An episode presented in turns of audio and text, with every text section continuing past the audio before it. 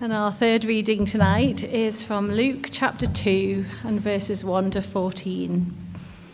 It's just over the page.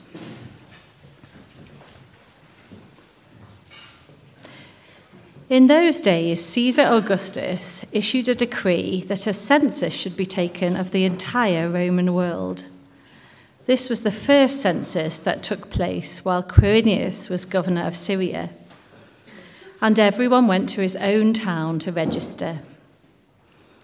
So Joseph also went up from the town of Nazareth in Galilee to, to Judea, to Bethlehem, the town of David, because he belonged to the house and line of David.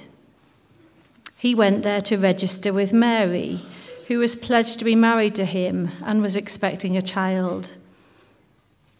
While they were there, the time came for the baby to be born, and she gave birth to her firstborn, a son.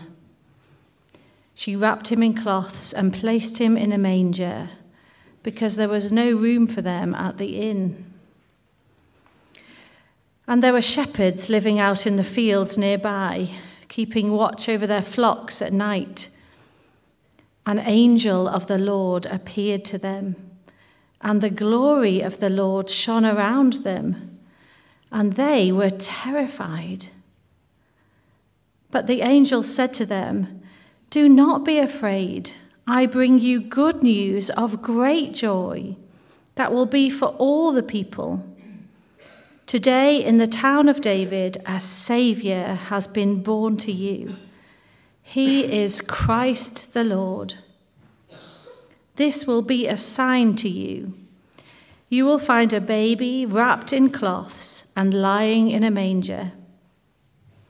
Suddenly, a great company of the heavenly host appeared with the angel, praising God and saying, Glory to God in the highest, and on earth peace to those on whom his favour rests.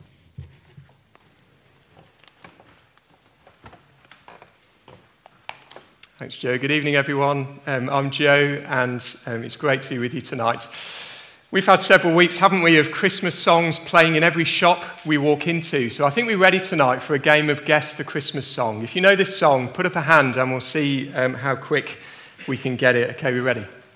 Candles burning low, lots of mistletoe, lots of snow and ice everywhere we go. Not doing very well, are we? Choirs singing carols right outside my door. All these things and more. All these things and more. That's what Christmas means to me, my love.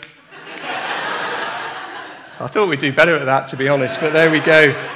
Now, that song uh, was first sung by Stevie Wonder in 1967 and has been covered many times, hasn't it? Too many, uh, some of you might say.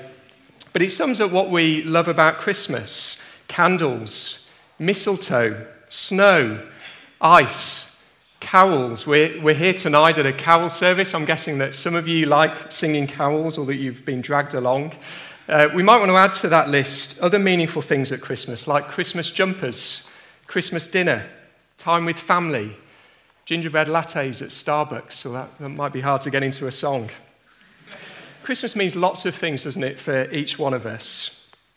But we're here tonight at a Christian carol service, and I have a short time to try and convince you that the most meaningful thing about Christmas is the events that happened 2,000 years ago in a little town called Bethlehem.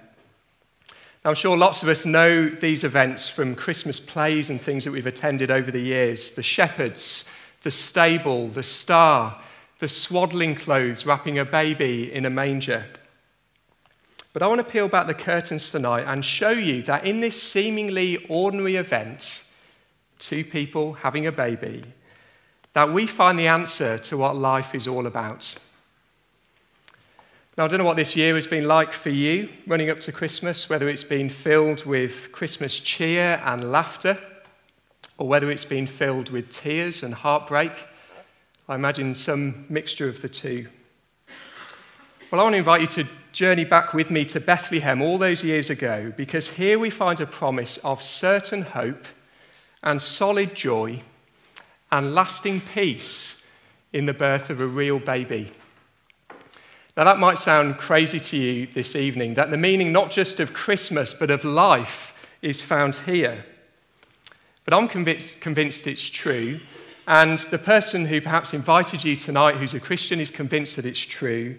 And there are loads of people in this church family who are convinced as well. And I want to show you why tonight. Now, we're going to look at Luke's gospel this evening that we just heard read. And I want to say up front that we're dealing with a historical account of Jesus' life here in Luke's gospel. He's not writing myth or fable. Luke is a historian writing a real historical account with real people. We heard in our reading, didn't we, the mention of Caesar Augustus and Quirinius, the governor of Syria, and the census that was taken across the Roman world. We have a real couple from Bethlehem who are expecting their first child. And there are real shepherds in a real field with actual sheep that say bar.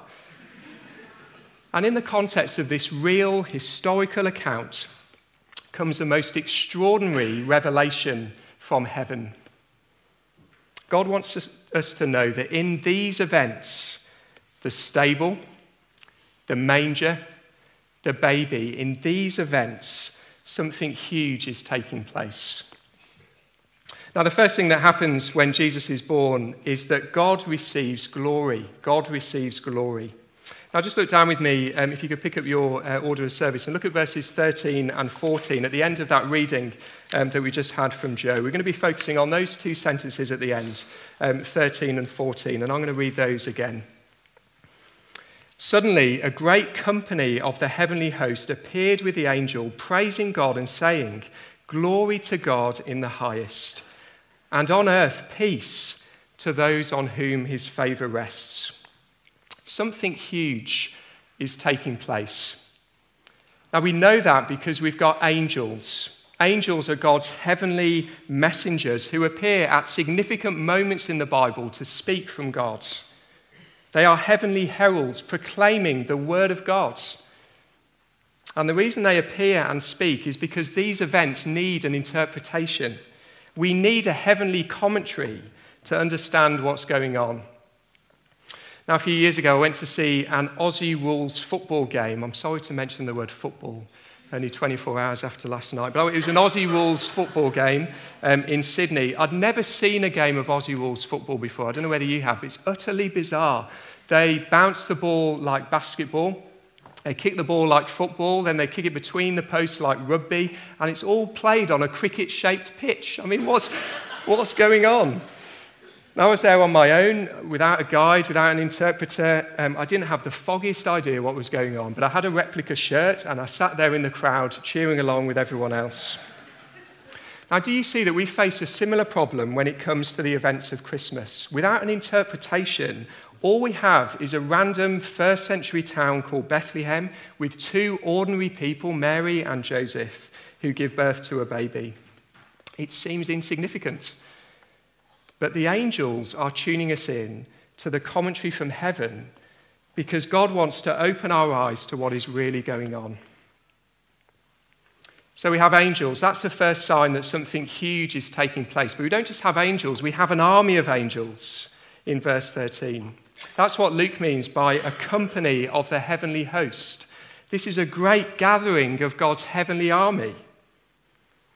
Back in verse 9, one angel appeared to the shepherds, and the glory of the Lord shone around. But now a whole army joins in this heavenly announcement. Now we need to know that these aren't cherubs or little children like our uh, nativity plays suggest. These are warriors from heaven, gathered in an awesome revelation of the splendor of God.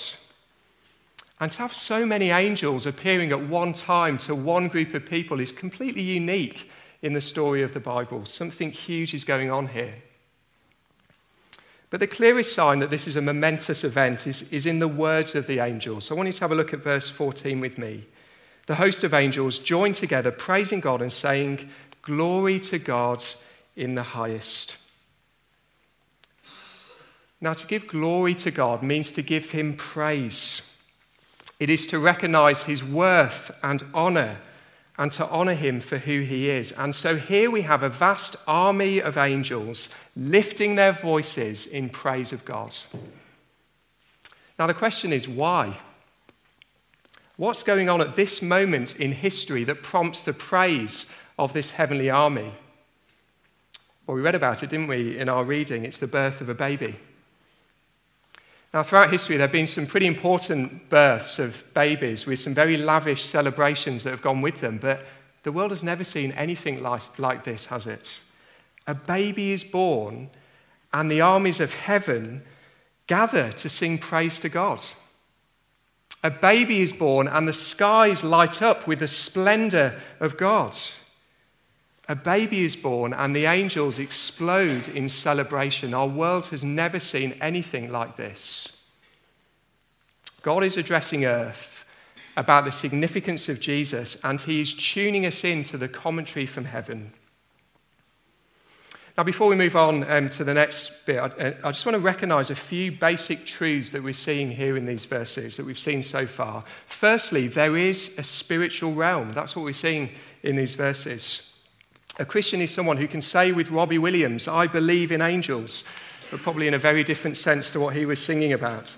There is a spiritual realm. That's what we're seeing here. Second, these verses tell us that there is a God who reigns in heaven. And third, that this God is worthy of all praise and honor. Here we have spiritual beings far greater than ourselves, higher and purer, joining together in praise to declare the worth and value of God. We live in a world where there is a God who deserves honor from his creation. But what is God doing at this point in history? What is God doing? Why do the angels choose this moment to declare God's worth and value and glory. Well, that's what we'll see in the next half of verse 14. At this first Christmas, God receives glory. But there's a second reality that I want us to grasp tonight. We receive peace. We receive peace. Now, I want to give you uh, two words to think about the word Christmas and the word peace. Now, they're two words that we often put together, aren't they? Christmas and peace. We might think of the football game, the football game, I'm so sorry, that was played uh, during World War I. England and Germany laying aside their weapons on Christmas Day and having a kick around between the trenches, Christmas and peace. Or we might think of the John Lennon and Yoko Ono Christmas song, And So This Is Christmas. I'll, I will not get you to uh, work that one out by doing the lyrics again. Um, but they sing this And so this is Christmas, war is over. For weak and for strong, if you want it the rich and the poor ones, war is over. Let's stop all the fight now. Do you see Christmas and peace? They're often brought together, aren't they? And yet, I imagine that in reality, many of us don't quite associate Christmas with peace. We have a toy reindeer that comes down from the loft every Christmas time. Um, it's a reindeer that walks and dances and plays the song here comes Santa Claus really loudly, again and again and again. And because we have four children who love pressing the button on this reindeer, um, there has been very little peace in our household. But our search for peace goes much deeper than that, doesn't it? I imagine that some of us are approaching Christmas with feelings of deep anxiety and worry. Maybe there's ongoing conflict in your life at the moment with those who are closest to you. Maybe your mind goes to war torn countries around the world. Some of you here tonight might have fled from those countries. And the thought of peace at Christmas time just feels like a fairy tale. And yet, here we are in Luke's gospel with the angels appearing to these shepherds, proclaiming glory to God with one simple message for humanity on earth peace. God declares that Jesus is here to bring peace. But you might be asking quite rightly, where is the peace that is promised here? Where is the peace offered to our world? Just look at our own lives, look at the events that are going on in the world around us. And we'll have to say, can these words really be true? Can Christmas and peace really belong together? Well, I want to look closely at these words in verse 14 with you to make sure we really know what's being promised by the angels. Now, I don't think we're talking about political peace in the here and now. Jesus will say later on in Luke's gospel that nation will continue to rise against nation even after his coming. It's not political peace that he's talking about. Neither is it psychological peace. The angels aren't promising an end to our anxieties and worries in life. What is it they're talking about then? Well, I think they're announcing here a peace that is even deeper than these things. The carol that we'll sing at the end of tonight, Hark the Herald, captures it well. We'll be singing these words later on Peace on earth and mercy mild, God and sinners reconciled. That's the peace the angels are declaring. It's a promise of peace and reconciliation with our Creator God. So just cast your minds to Mary and Joseph at this moment, holding their baby son in their arms. Well, the angels are saying that they are holding the one who will bring peace between God and humanity. That's what the angels are announcing. But I want you to look carefully at verse 14 with me because the angels make it clear that not everyone will enjoy this peace and reconciliation with God. Do you see? It's not just peace on earth that the angels announce. Have a look at it again with me, verse 14. It is peace to those on whom his favor rests. Not peace for all, but peace for some. It is for those on whom God's favour rests, which of course begs the question whom does God's favour rest upon? Now, I think this is one place where we can go wrong in our understanding of Christianity because we imagine that God's favour should fall on people who are full of good deeds, people who deserve something from God, people who are nice and hardworking and generous and kind. Surely it's those people who enjoy the favor of God. Surely those people are at peace with God. Maybe you'd include yourself in that group. But if we think that's what's going on, we've really misunderstood the message of Jesus. I want to tell you a story um, to try and illustrate this for you. I remember one Christmas time, I was probably about eight or nine years old, and I decided that that Christmas, one advent calendar wasn't going to be enough chocolate for me that year. So I found my brother's advent calendar, which was hiding away in my parents' room. And I, I took the calendar from the room and opened the cardboard at the top of the advent calendar, slid out the plastic that was in there, and proceeded to eat every one of those 25 chocolates in the advent calendar of my brother's. Put the plastic back, sealed at the top of the cardboard, and put it back. Now, for my brother knew, he was going to be opening the windows on the calendar on the December the 1st and enjoying a nice chocolate. Uh, little did he know. I was a terrible brother. You don't have to tell me. Now, I want you to imagine that each door on that advent calendar is a door, um, is a day in your life. And that God is the one opening those doors of the calendar to see what he would find. What would he find? Would he find chocolate? Would he find a heap of good things that he would be pleased with? Or would he find those doors empty? Well, the Bible makes clear that those doors would be empty for every one of us, for me and for you. We might have done some good things in this life, but mixed in with the good things that we've done is all the things we have thought and said and done that have offended God. Just think back to the angels declaring the worth and honor and praise of God. He is a God who deserves that. And yet, none of us have lived that way, have we? We're like ungrateful children at Christmas. We've taken the good things that God has given us in this world, and we haven't given a thought to the one who has given them. And all of that means that we are not naturally at peace with God. We have not lived to glorify him, and so we deserve not his peace, but his punishment. God's favor does not naturally rest on me or on you. Which makes this heavenly announcement all the more astounding. Because the angels gather here to proclaim peace and favor from God. God is at work in history through Jesus to make peace with humanity.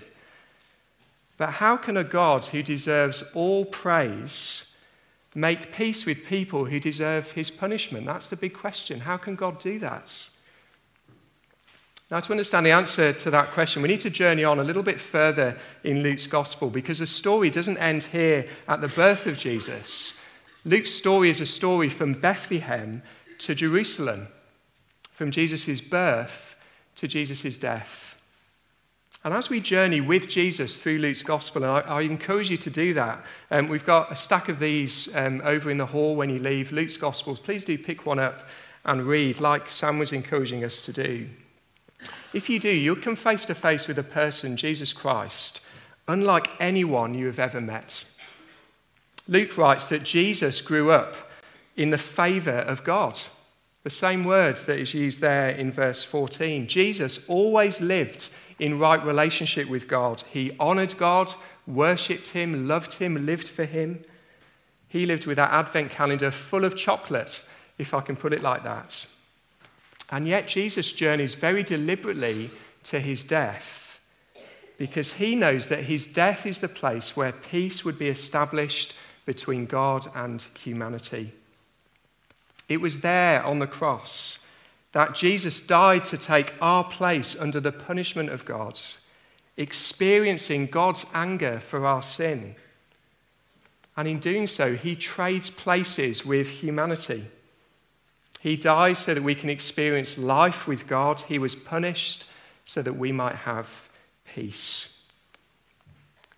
And so, to go back to verse 14, who are the people on whom God's favor rests?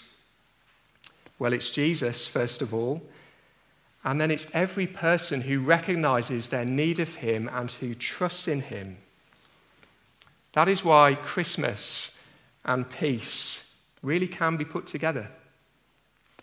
Because on a day in real history, there was born a real baby who would grow up to die a real death for real sinners so that we might receive true and lasting peace with a glorious God. So I want to ask you as we come to an end tonight will you tune in to this message from heaven? Will you tune in? All around the world are Christian believers who have heard the announcement of the angels, who have trusted in the one who lived and died for them, and who have received God's offer of peace. Will you join them? And will you join in this song of the angels, giving glory to God for the birth of Jesus? I'd love you to keep thinking about the things that we've been hearing tonight. Um, Danny's going to suggest a few ways you can do that in a few minutes. But we're going to have some time now to reflect on what we've heard as the music team lead us in a song. Please do remain seated as they uh, play for us. And these words are an invitation to come and accept the offer of peace with God. We're going to be hearing these words in the bridge that I think uh, helpfully sort of sum up what we've seen. His promise is peace for those who believe. Thank you so much for listening tonight. And let me wish you a very Merry Christmas and a very happy new year. Thank you.